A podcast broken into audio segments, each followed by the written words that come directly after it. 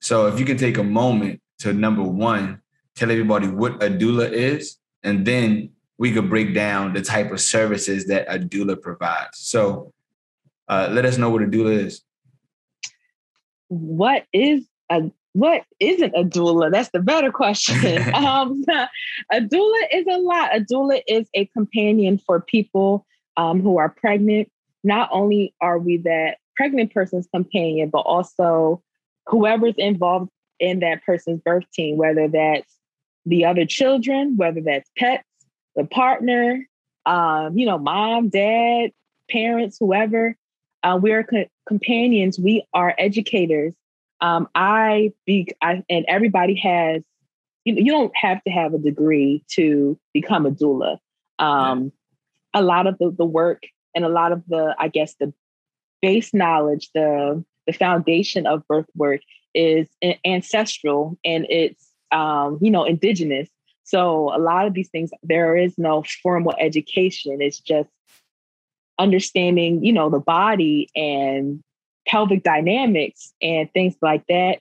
Um, and, you know, you figure all the midwives and the doulas, we, we didn't even call them doulas back then when they were practicing these things hundreds of years ago. There weren't classes on it, you know, you just you just learned it. It was instinctive.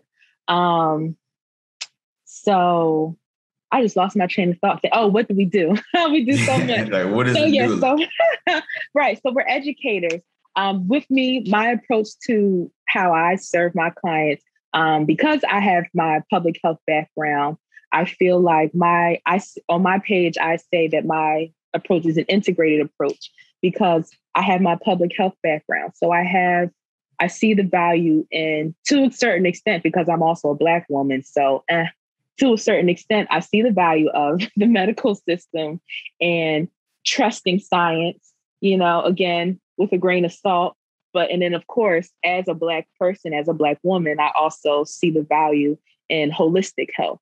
Um, yeah. And so, a lot of times with medicine and indigenous or ancestral work, there's a lot of headbutting, like doctor versus doula. And with my approach, it doesn't always have to be that you know, it should be the relationship between a doctor or a provider um, and a client or patient and a doula or a birth worker should always be integrated. It does. It shouldn't be a versus thing because um, ultimately you put your patient in the middle and they feel like they they have to choose between you know do i listen to the doctor do i listen to the doula when ultimately it should be that they're getting all of the information from both sides and they make the decision for themselves um, so that's my approach to, to birth work.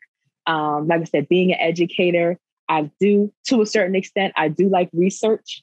Um, so a lot of the things, a lot of the information that I present to my clients sometimes is from uh, an evidence-based approach, which usually is important, especially again, if you're operating, if you're deciding to give birth in the hospital, operating within the healthcare system, everything is evidence based, right? So if you're throwing numbers at me, I need to sometimes, which you shouldn't have to, but you got to play the game sometimes. If these doctors can throw numbers at us, we need to be able to be able to throw numbers back at them. So, um, like I said, providing education, providing resources, uh, preparing them for birth uh, while they're in labor or sometimes maybe even giving birth, um, providing any non medical, um, physical assistance. So actually, we're recording this today. Yesterday, I I was in that room with my family for 24 hours, and while she was in labor, you know, I had her on the birth ball. We had her standing up, moving around in different positions. Um, I had a peanut ball moving it in between her legs. I did some massages, some hip squeezes, some sacral um, massage, temple massages. Um, so doing things like that, that's the holistic approach to helping people cope with some of the discomforts in labor. Um, nice. And nice. yeah, and then postpartum things, whatever for it. And this depends on the doula. Some doulas aren't always postpartum doulas. Um, but of course, we say that postpartum is like the forgotten trimester.